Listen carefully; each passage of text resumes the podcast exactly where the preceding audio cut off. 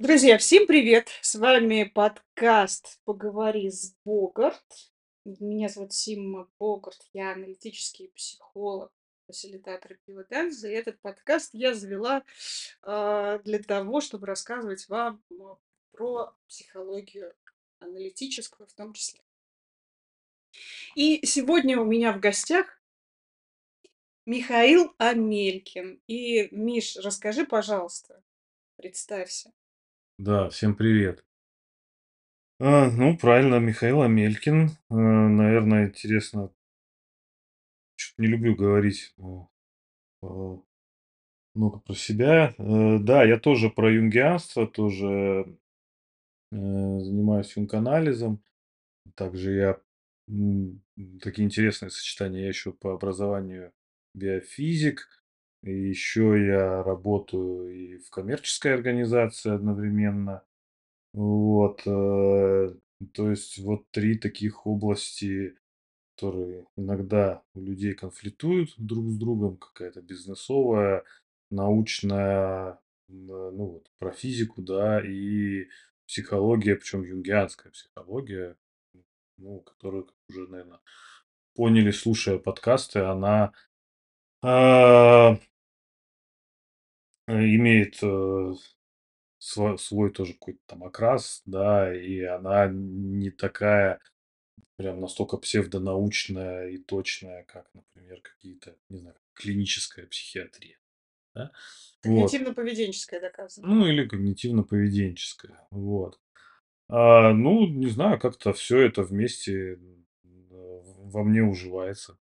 Ну. Да, здорово. Сегодня я попросила Мишу прийти и поговорить, э, со мной на тему типологии Юнга, потому что, ну, на самом деле у Юнга много типологий различных концепций. И незадолго до смерти его спрашивали, какие бы книги он переписал, и он сказал, что он бы переписал все книги, кроме "Ответа Иову". Да. Вот, и по поэтому, а, любая типология, которая, э, существует, она, конечно, ставится под вопрос, но она также помогает, э, в том числе и в коммуникации с людьми. И сегодня мы будем говорить про функции. Миша, расскажи, пожалуйста, что это за типология такая? А, да, тут, может, какие-то оговорки надо сделать. То есть, смотрите, сам, э, ну, давайте, да, действительно, я начну с самого, наверно, вообще простого, м, что это такое. Понятно, чтоб всё рассказать, надо очень много времени, да. Ну, есть там самая прост самая какая-то простая иллюстрация из жизни, да. А, мы часто говорим, а, о неком конфликте, а, там, например, чувств и разума, да. И о конфликте как в одном человеке, там, разум и сердце, да, и также часто мы встречаем непонимание, людей, м, людьми друг друга, когда, например, один человек, вот, обывательским языком, он, значит, про чувства, вот, э, другой человек, э, про разум, и обычно в этом месте возникает конфликт. Это какая-то простая такая иллюстрация, чтоб поднять а, ну, просто вопрос, да. И, э, ну, Юнг, н наверно, вот оттолкнувшись, а, от этого вопроса: "А что это, про что это, почему и э, чем эти люди-то как бы отличаются?" Хотя Юнг, конечно, он всегда стоит на базе, и он всегда в своих книгах, э, он, а, ну, откатывается до того, что было перед ним. А тема вот эта попытаться людей как-то классифицировать, она же там древняя как мир. И вот история, которая холерик, сангвиник, флегматик- это вообще такая из античности, в история. А, в, там в Индии, да, то есть классиф тоже пытались классифицировать, э, по-моему, в аюрведе, да, Конечно, вот да. и и не тока в аюрведе, там вот эти Китайской пита, вата, там, да, то есть типы, э, элементы, какие в человеке превалируют: огонь, вода, медные трубы. Вот, э, ну, вот это этот этой темой пытались, э, много-много заниматься. Ну и Юнг тоже, м, а Юнг тоже здесь как приложил приложил свою руку. и построил достаточно стройную схему, э, ну, типологии, выделив, э, там 4 основных функции сознания. Ну, 2 мы проговорили: разум и чувства, да. Еще есть интуиция и сенсорика. И еще он, э, э, сюда добавил, ну, всем нам известную такую классификацию, которая, а не не одна из этих 4, а как бы 2. Это, там экстраверсия, интроверсия, да, это куда течет психическая энергия. Вот, э, я щас это очень так, э, просто, ну, намётками намечаю, да, это пока даже не рассказываю, просто чтобы, наверно, потихонечку, кто слушает, э, чё-то в голове зажигалось: "О, я вроде вот вот про это, да, э". Вот, это вот всё п в эту сторону. Вот, надо просто сказать, что Юнг, вот он написал про это книгу "Психологические типы" достаточно где-то ну, наверно, в первой половине жизни, ну, где-то в начале, плюс-минус или в середине карьеры своей, да. А потом он эту теорию забросил развивать. Он, э, обращался к этим вещам, но он не не стал развивать, эм, вот этот подход с классификацией людей. И, э этим потом с огромным удовольствием занимались, э, много много много людей. На базе его теорий выросло много-много всего. В том числе есть прям типологии, которые используются сейчас эйчарами в бизнесе. А, то есть вот, э, оттуда выросло много, всяких инструментов. А Юнг, т ну, насколько я и понял, да, почему он не стал этим заниматься, в том числе, что сама идея классифицировать, э, людей, она очень ограничивает. Ну, потому что, с одной стороны, да, это даёт какой-то способ как-то смотреть, а, по-другому на вещи, как-то вот, э, про людей что-то лучше понять. С другой стороны, очень ограничивает. И сразу вот эта 1 оговорка: конечно же, никто из нас, ни один человек не может быть, э, сведён вот только каким-то определённым, а, вот этим типам. А, ну, конечно, нет.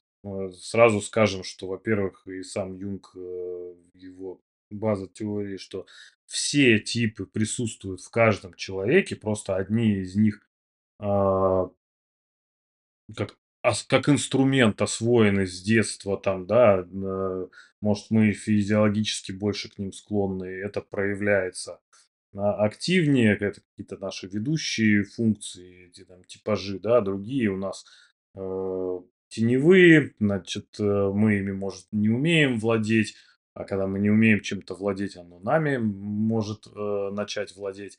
Вот, но тем не менее, в разное время, в разных, э, ситуациях любая из этих функций, любой этот, э, психотип, или как хотите назовите, он может в любом человеке проявиться в том или ином виде, да. И, конечно, есть много чего больше, что, ну, сказать, что вот это полностью человека нам опишет и определит. Ну, конечно, нет, это некий на самом деле тупиковый взгляд, и этим можно пользоваться, а ну, наверно, ситуативно, как, может, какой-то инструментарий. А мне нравится вот это всё, а, эт м, как, знаете, способ, ну, вот в на работе, там, в психологии, в психоанализе, как, э, способ получить разные точки обзора на ситуацию, на то, что происходит, э, с человеком, в его психике. А, и в том числе, э, посмотреть с другой стороны, да, с точки зрения вот этого типа или вот этого типа. Вот, э, то есть даёт как бы способ размышлять, да, способ разговаривать, но, ну, как бы не более того. Ну вот вот вот как-то так. Да. Сразу почему-то хочется, перейти к типологии. Сегодня я думала, что мы сможем поговорить именно про разные функции, но, может быть, мы сначала сделаем, а, такую остановку на интуиции, ой, на экстраверсии, интроверсии, чтобы люди понимали, что это такое. А то сейчас тоже, э, есть большая путаница с тем, что называют экстравертное и интровертное выражение. Поскольку человек, который, например, много общается, он экстраверт, и как будто бы это навсегда такое клише. И, э, даже сам человек, который о себе вдруг думал думает, что там в первой половине жизни был активным, и вдруг, м, у него снижается, а, количество общения, да, и он начинает тревожиться, догонять. А на самом деле, что это полюса меняются меняются. И экстравертные, и интроверты, они также, а, могут дополнять, разли сочетать в себе разные функции. Слушай, давай давай так, на самом деле, вот как мне ка тема экстраверсии и интроверсии, ну, если не брать вот, э, именно в такой у подход а-ля Cosmopolitan она очень сложная. И у она с д для понимания, с ну, э, даже сложнее, чем, ну, вот, э, эти функции, да. Давай я немножечко сюда зайду, а потом, может, мы вернемся, может, мы, может, сегодня, может, еще раз встретимся, да. А потом всё-таки немножечко про про функции, э, подробнее поговорю сознания. Ну, э, то есть, э, экс м, я не буду повторять, вот мы экстраверсию, интроверсию в таком популярном виде, э, понимаем. И обычно мы это используем для того, чтобы описать поведение человека. Мгм, да. Вот. А, то, что Юнг вводил, на самом деле он, чтобы там экстраверсию экстраверсию описать, это там, по-моему, вот в этой книге по типологии, там она, ну, здоровая, несколько там страниц, может, по 800, по 1000, вот, ну, примерно половину он, а, занимает, чтоб попытаться к теме экстраверсии, интроверсии приблизиться. И Юнг, э, он обычно всегда смотрит, вернее, может, и сейчас смотрит, не знаю, а, рассматривал, все процессы изнутри психики. И вот тут мы, кстати, сразу вот можем, ярлычок, например, навесить, да, что такой подход, а, более, э, привычен для как раз, ну, можно его назвать интровертным подходом. Это мы рассматриваем вопросы изнутри. Да, что, а экстравертный- это ну, вот описание поведения, то, что ты снаружи там в коробочку не заглядываешь, да. Просто вот по ходу один из способов применения, хотя это не описание. Ну и Юнг рас э, эти термины родились, э, из того, что он и изнутри психики, причем том числе из своей психики. Он смотрел на клиентов, но он всегда описывал, что происходит внутри, что чувствует человек и что там происходит. Вот, э, эти термины он ввёл. Для чего? Щас будет, наверно, н не так понятно. Он, э, обозначил этим, а, преимущественное направление движения психической энергии, то есть либидо. На ну, то есть, э, в отличие от Фрейда, который либидо термин закрепил чисто за сексуальной энергией, Юнг этот термин расширил для любой психической энергии, сказав, что сексуальная энергия- это некий частный случай, что либидо может вот течь, а, ну, может в в форму там сексуального влечения, желания. Ну, а вообще это любое желание, да, э, ну, психическая энергия, она всегда связана с желанием, что побуждает нас действовать. То есть, когда либидо течет, у нас есть витальность, мы чего-то хотим, мы можем функционировать, не забывать есть. И когда, например, наступает момент депрессии, вдруг, внезапно, да, мы с клиентами, ну, видим по клиентам, то мы тогда говорим, что, ну, нету сейчас либидо, да. То есть мы используем п простонародные такие выражения для того, чтоб показывать, что ну, просто витальности, энергии нет. Куда-то оно ушло вовнутрь, либидо. Да, вот, э, я, как раз это и хотел сказать, что ну, принято считать, что не бывает такого, что в нет психической энергии. Она где-то есть, но она недоступна, мне. Недоступна мне для действия, недоступна моему сознанию. Но, а, она, например, там, например, ушла куда-то вовнутрь. Внутри могут происходить, э, какие-то процессы, которые я просто не могу не почувствовать, не осознать, да, но энергия всё равно там никуда не денется. Ну вот, и Но мы всё-таки щас я попытаюсь удержаться на теме экстраверсии, интроверсии. Я понимаю, что такая формулировка, она сходу, ну, вообще ничего не проясняет. Ну и чё, что там либидо течёт туда или течёт сюда, да? Вот. Но я, мне понравилась некая там иллюстрация, э, на у Юнга. Щас, наверно, тоже сложно будет. Щас, наверно, тоже сложно будет. Можно я скажу, а ты меня как поправишь? Да. То есть мы говорим о том, что у любого человека есть экстравертные и интровертные выражения. И если в первой половине жизни больше человек выражался экстраверт экстравертно, то вполне возможно, во второй половине жизни он будет больше ценить интровертную функцию, поскольку будет больше уединяться, поскольку так он больше заряжается. Ведущая функция, она начинает с возрастом немножко уставать. И да, и и еще такой тоже очень важный маркер, да, если вдруг наши слушатели хотят себя как-то, понять, кто они, экстраверт или интроверт. Если вам хочется отдать энергию, а, кому-то позвонить, с кем-то поделиться, и этого много, да, то тогда, скорее всего, скорее всего, опять же, речь идет про, а, экстравертные выражения. А если вам хочется больше принимать, вобрать в себя, вы очень много думаете, можете, не знаю, познакомиться с человеком, а потом его внутри довынашивать, да, ваше общение, исследовать, изучать, то, скорее всего, ваше выражение будет больше интроверт. Может быть. Д э, э, просто сложная, запутанная штука, да. То есть, а, э, если немножко подушнить, да, это экстраверсия, интроверсия- это там не функция вс э, да. Функция- это что-то, д там, де ну, зрение- это функция, да. Вот, а. А, я бы сказал, ну, не знаю, вот если человеку, вот его куда там, не знаю, течет внимание. Куда внимание, туда энергия. Если мое внимание направлено обычно внутрь, и меня завлекают те процессы, которые у меня внутри, и я также на вещи смотрю вглубь, да, это обычно интровертное направление. Если мое внимание, м, захватывается привычно, и оно направлено наружу, и я, а, мне, Ну, то есть интересно, я вот туда смотрю, там что-то важное, там оно на меня больше всего влияет, да, да. Я самого себя помещаю куда-то наружу, да, то это, э, более экстравертная функция. Да, поэтому, да, в поведении это может вот так проявляться.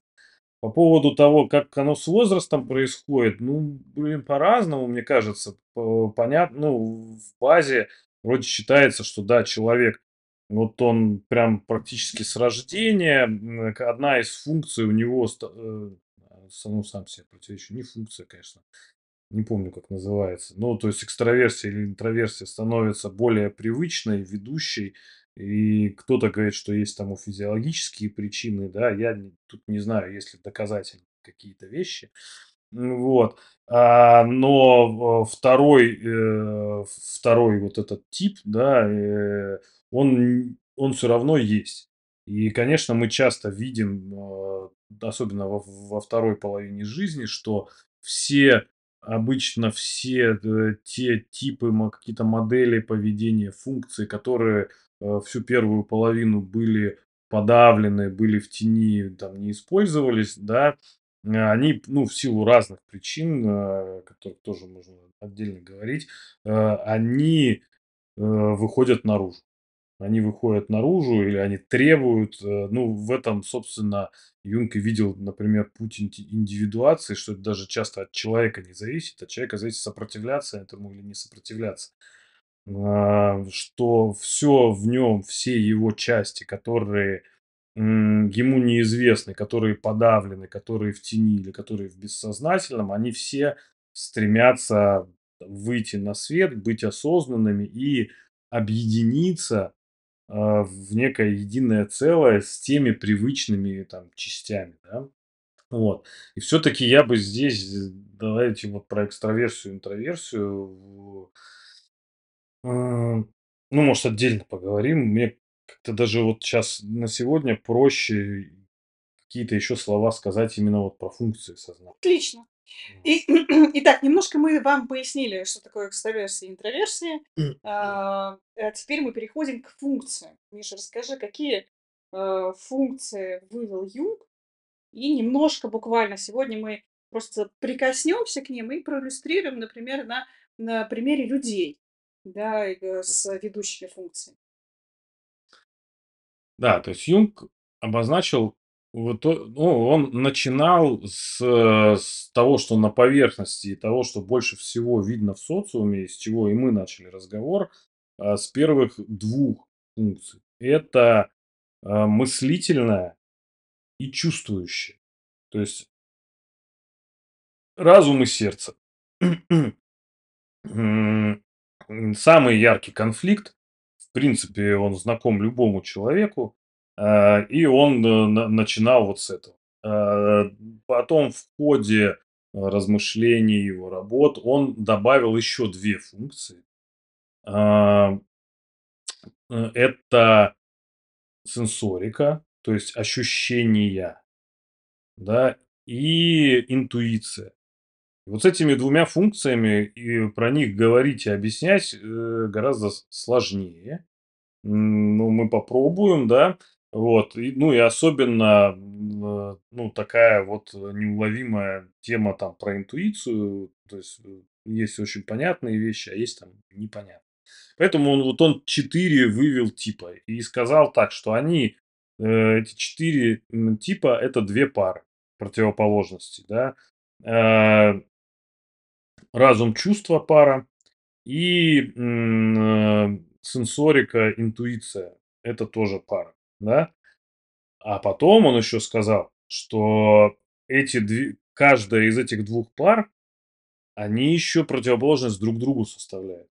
Разум-чувство он назвал рациональная пара, э, по рациональной оси они находятся, а сенсорика, интуиция- иррациональная. Э, не очевидно, почему, ну, вот нам, почему он так сделал. Мы привыкли чувства считать иррациональными, Юнг их называл рациональными. А, в этом есть зерно. Э, почему чувства, а, он называет рациональными?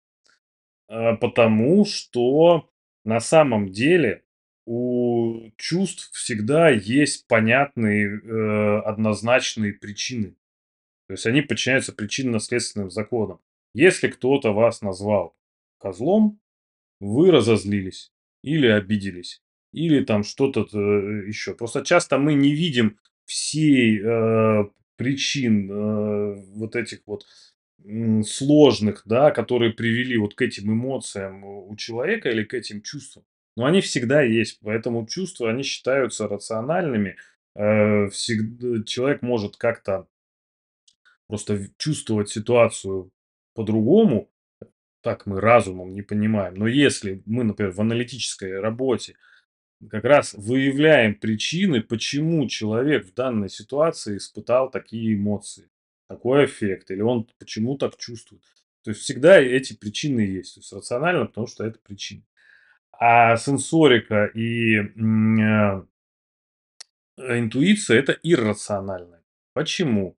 Потому что, э, а там нельзя установить прямую причину, м, переживаний человека. Например, то есть сенсорика, а э Ну, одна из вещей, которая про сенсорику, самая простая, самая очевидная- это вот сенсорика as is. То есть мо мои, э, там обоняние, зрение, то есть восприятие реальности прямое. Это функция восприятия реальности вот прямого, да. А, например, мне нравится, я получаю удовольствие от, например, э, не знаю, вкуса персика, а от вкуса абрикоса нет.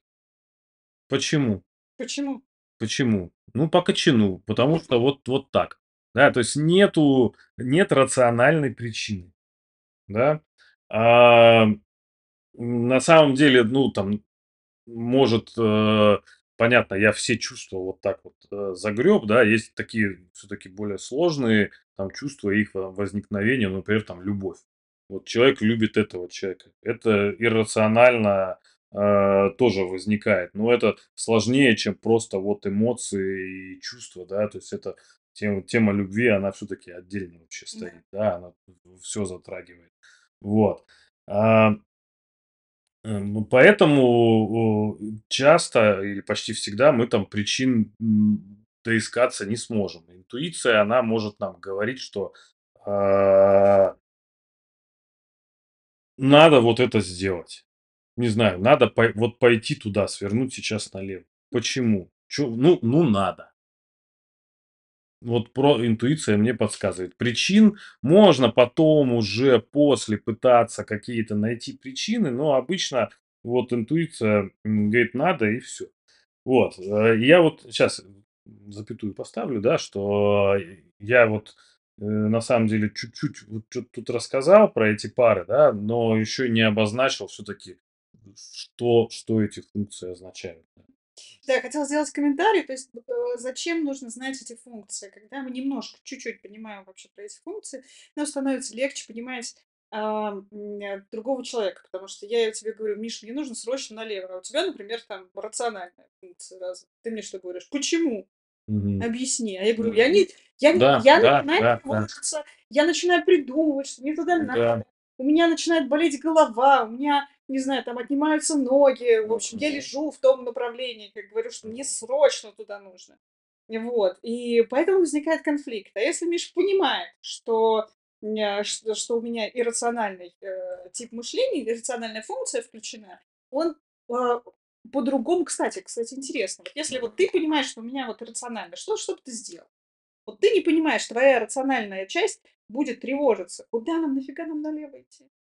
Не, ну, ну, я, наверно конечно, всё это зависит от контекста. Если это вопрос там жизни и смерти, то я буду, ну, то есть мне нужны там подтверждения или я сделаю там так, как считаю нужным, если это вопрос жизни. Если не вопрос жизни и смерти, то, конечно, я на ну, первое, как ты правильно сказала- это понимание. То есть понимание, тут даже не вопрос, наверно, важный, а куда нам всё-таки пойти, а вопрос, э, что нам делать с этим конфликтом и нужен ли вообще нам этот конфликт. То есть мы э, куда пойти тут не направо и налево, а я бы сказал, идти нам в конфликт или не идти в конфликт. И здесь можно принять решение не идти в конфликт, потому что ты, вот, э, думая про то, что мы по-разному воспринимаем вообще реальность и это самое, э, поэтому предлагаем разное решение,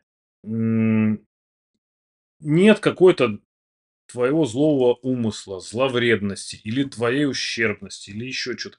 Я понимаю, на самом деле человек с другой доминирующей функцией сознания, он действительно, а, ну, в каком-то смысле ну, как инопланетянин.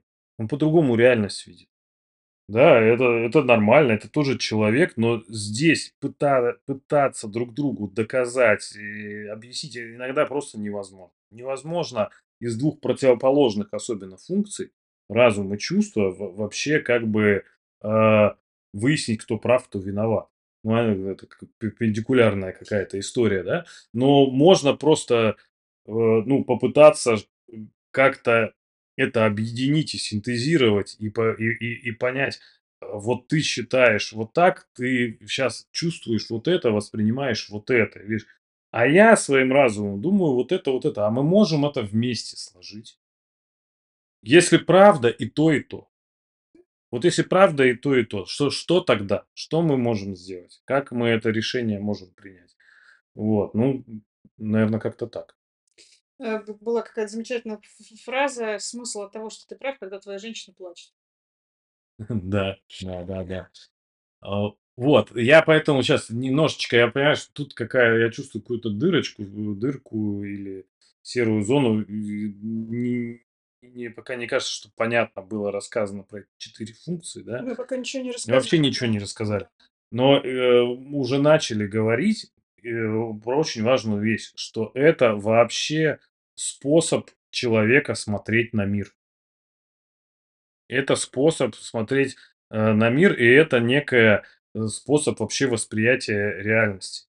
Э, в какой-то в какой-то ой, я уже не помню, недавно я где-то это читал или слышал, значит, э, иллюстрацию такую. Маленький, э, ребенок смотрит, э, на птичку завороженно.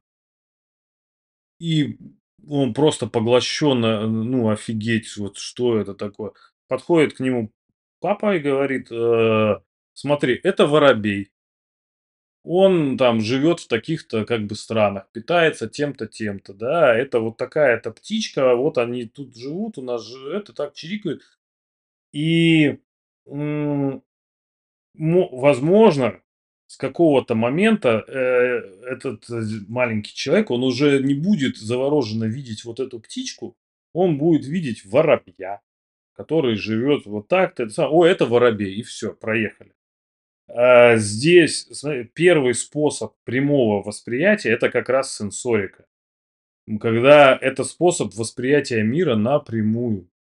А, мы, э, просто видим, мы там испытываем какие-то чувства, можем испытывать удовольствие, может, да, но мы видим напрямую, не даем названий, да, не даем определений, не мы мы не говорим, что это. Мы просто эта функция нам говорит, что что-то есть, есть что-то, и я это воспринимаю. У этого есть вкус, запах, цвет, текстура, и туда можно очень глубоко идти. То есть когда мы, например, не знаю, слушаем музыку и погружаемся туда, и понимаем качество, и не просто мелодию слышим, а вот текстуру звука конкретного инструмента, и туда и и вот идем- это сенсорная функция. Если мы слушаем музыку и мы, а, ее раскладываем: вот мы слышим мелодию, там такие-то такты, там такие-то мы называем, там такие-то инструменты, то есть мы аналитично вот так слушаем. Это восприятие рациональное. Вот, оно совсем про другое. Оно рациональное восприятие отвечает нам на вопрос: что это, как оно называется, да, а. То есть это прямо типы восприятия реальности. Ну и также это внутри типы, э, ну, мышления и как бы работы с тем, что мы восприняли. Вот это я 2 функции проиллюстрировал, да. Значит, э, вот функция, которая рациональная, она нам отвечает на вопрос: что это. Функция, которая вот сенсорика базная, она базовая, она нам просто отвечает на вопрос: есть это или нет. Вот оно есть и прямое восприятие. Функция, а, чувственная отвечает нам на вопрос: а мне это нравится или не нравится? Это хорошо для меня или это плохо? Вот. А интуиция отвечает на такой вопрос, вроде простой, но сложный, типа это откуда взялось и самое главное, куда это идет. Интуиция, она обычно всегда направлена в будущее. Да, то есть, э, я, э, смотри там, э, при ударе там не на шайбу, а на то, где шайба будет через Интуиция всегда смотрит почему она конфликтует с сенсорикой? Она не смотрит на шайбу, где она сейчас, она смотрит вперед, где шайба будет через там секунду. Э, это прям тоже тип мышления, восприятия реальности, э, о том, что будет дальше, да. И эти все функции, они, э, нам, э, каждая по-своему нужны, помогают, э, ну, почему они функции сознания, адаптироваться в мире, в обществе и так далее, да. Интуиция нам как раз, э, предсказывает, что будет, она нам, э, помогает там как-то обезопасить, найти свою выгоду. И главное слово интуиции- это слово возможность. Самая главная ценность. Да, чувства нам говорят про вот, э, то, хорошо нам это или плохо, если я откусил, м, а, яблоко, если оно мне не понравилось, вкус, мне это плохо, а, я я его выплюну, ну, опять же, чтобы сохранить жизнь, да, потому что оно может быть отравленное. Или, то есть они все, понятно, растут базово из каких-то вот базовых вещей, для чего нам нужно, чтобы определить, э ам, вот хорошо мне это или плохо. Поэтому вот чувство отвечает на вопрос: хорошо или плохо, нравится, не нравится. То по отношению к людям, к ситуациям, ко всему ко всему, да. Рациональная функция, она всё систематизирует. Это такая самая человеческая из всех функций, да. Ну, у у животных её просто нет. А, то есть, например, э, лимбическая система. Есть там чувства, да, вот этот, э, кто он там у нас, этот, э, ну, не мозжечок, э, ну, вот вся я этот рептилоидный мозг, да, он как бы есть, реп рептилоидный, рептильный, вот. Э, да, то есть вот это вот, э, всё про сенсорику, там, про чувства, вот, э, и там предсказательство, интуиция. А, ну, вот именно, рациональная функция с называнием, что это, она развилась, ну, вообще, как бы из речи, да. Она присуща именно людям, может, какие-то зачатки есть у животных. То есть самая человеческая функция, поэтому её общество всегда настолько там ценило, да. Это объяснить, ну, это объяснить, что это. А ещё рациональная функция на важный вопрос отвечает правильно или неправильно. Э, что правильно или неправильно, э, это, собственно, на основании чего? На основании каких-то правил или на основании законов, да. То есть чего-то, э, там внешнего или внутреннего, но вот какой-то вот структуры, искусственно созданной человеком, правил или законов, э, из опыта вытекающих. И поэтому вот смотрите, вот он конфликт типичный: правильно-неправильно против хорошо, э, против нравится-не нравится. То есть чувствующая функция нравится-не нравится, хорошо-плохо для меня, а здесь правильно-неправильно. И это вот он типичный конфликт. И обычно мы часто видим, что такие функции, статистически чаще всего ведущая функция рациональная у мужчин. И поэтому вот патриархальная область такая рациональная, отцовская- это законы, да, это правила, а, а, а чувствующая у женщин. Поэтому материнская- это, э, область, э, вот это хорошо-плохо, да, и она, э э, ну, вот вот они конфликтуют, да. Хорошо-плохо, нравится-не нравится и правильно-неправильно. Ну, вот, а, а, один из граней просто, например, вот этого конфликта. Да, мы постепенно будем завершать сегодняшний эфир этот. Э, э, и, тут важно сказать, наверное, исходя вот из, э, всего вышесказанного, что, все функции присутствуют в каждом человеке. Мгм. Да, да, да. И внутренние конфликты, которые часто есть у клиента или просто у человека, да, он, может, ничем не клиент. Пока. А, м-да, а, они часто могут быть тоже описаны в терминах, э, конфликтов вот этих функций. Вот.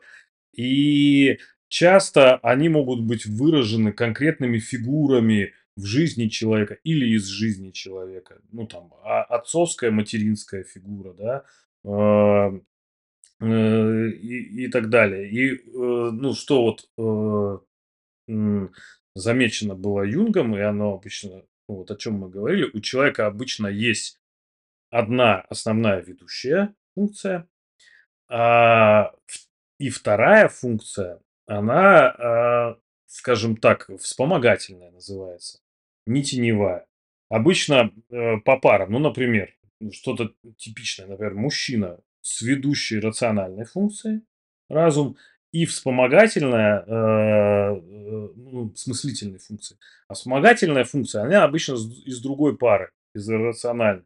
И, например, у него вспомогательная функция, там, интуиция.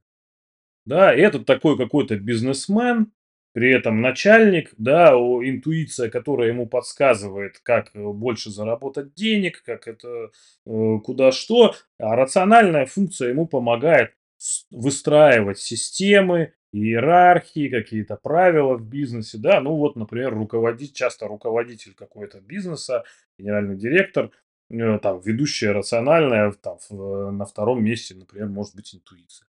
Или на 2 месте может быть сенсорика. Тогда это какой-нибудь, может быть, например, э, какая-нибудь фигура, э, какого-нибудь исполнительного директора. У него нет интуиции, чтобы креативить какие-то идеи, как супер там чё-то заработать, да, но рациональная функция, которая сенсорная, она еще, э, чем отличается, как именно, если мы говорим про мышление, а не восприятие мира, конкретикой. Это Земля. Не никаких фантазий, никаких воздушных замков. Вот чё есть здесь и сейчас. Заземлиться, э, г обычно, м, интуиты, которые куда-то стремятся, куда-то там вот, э, в будущее, вперед, считают, э, занудами, там, душнилами сенсориков, да, вот. Но зато сенсорики- это вот соль земли. Вот такие вот ведущие, да. Ну вот, э, как примеры. Обычно у человека одна ведущая, одна вспомогательная, вот, а 2 других функции функции, они обычно, ну, называются подавленными, да, а, вытесненными. Они обычно теневые, да, и но они тоже присутствуют. И часто внутрень ну, если ведущая мыслительная функция, тогда противоположная и наиболее вытесненная- это чувствующая функция. И это типичный конфликт, например, мужской, между разумом и чувствами. И про то, что мужчина часто со своими чувствами не соединен. И про то, что он не может понять, например, женщину, которая, э, мыслит, опираясь на чувственную функцию, да, и какие-то решения принимает, и ее реакции понять не может. Они противоположны. Вот. А, его восприятию мира. Но в нем это тоже есть. И это часто он часто этого боится, часто этих, э, боится слез, боится каких-то эмоций, может их вытеснять. И его внутренняя вот эта эмоционально чувствующая часть, она, например, может быть тоже вытеснена, да. И, ну, и 4 тоже, ну, тоже тоже вытесненная. Может Ты так говорил про 2 топ-менеджеров, и почему-то у меня возникла такая прекрасная, точнее, для про про исполнительного директора и топ-менеджера, который смотрит вперед. И у меня возник Допустим, коммерческий директор. Ну, исполнительный Да. и коммерческий директор. Да. Коммерческий директор- там планы, то есть такой, у тебя есть, э, лидер компании, такой Стив Джобс, да, и у Стива Да. Джобса должен быть возняк обязательно. Да, Перевозник. да, да. Ну, то есть вот они на самом деле дополняют друг друга. И эти функции, э, как бы смысл вот процесса индивидуации, чтобы Джобс и возняк не были разделены на 2 разных реальных людей, а чтобы в ну, условно, открыть в Джобсе возняка, и объединилось это в его психике, а в возняке как бы Джобса. Да, то есть чтобы это ужилось, эти такие противоположности, чтобы ужились в душе, в психике одного человека. Это очень сложно. Это очень тяжелый, часто внутренний кровавый процесс. Вот. Потому что они не приемлют часто друг это это еще ты классную ситуацию привела, когда они, э, смогли за счет даже не знаю чего, смогли понять, что они друг друга дополняют и вместе сработаться. Но более типичная ситуация, что такие 2 типа друг друга начинают обесценивать, э, унижать, э, от отталкивать, да, потому что у них настолько разные какие-то ценности, да, и взгляд на жизнь, ну вот, что им, ну, очень сложно ужиться. Вот. Да, мне кажется, нужно завершать сегодняшнюю, да, беседу, и наше время подошло к концу. Мы будем продолжать. И в следующий раз мы подробнее поговорим про эти функции, про то, как они между собой сочетаются. На про персонажей. Вот мне будет интересно, например, если брать 3 мушкетеров, то как их можно разложить? Вот, например. Ну, Данил подумаем, чувствующий, да, подумаем, вот. подумаем. Например, да. И, дорогие друзья, с вами был подкаст, э, "Поговори с Богарт". А, со мной в студии был Михаил Амелькин. А, И он поговорил с Богарт. И он поговорил с Богарт, да. Да. А, подписывайтесь на подкаст, ставьте лайки и всем до новых встреч. Пока-пока.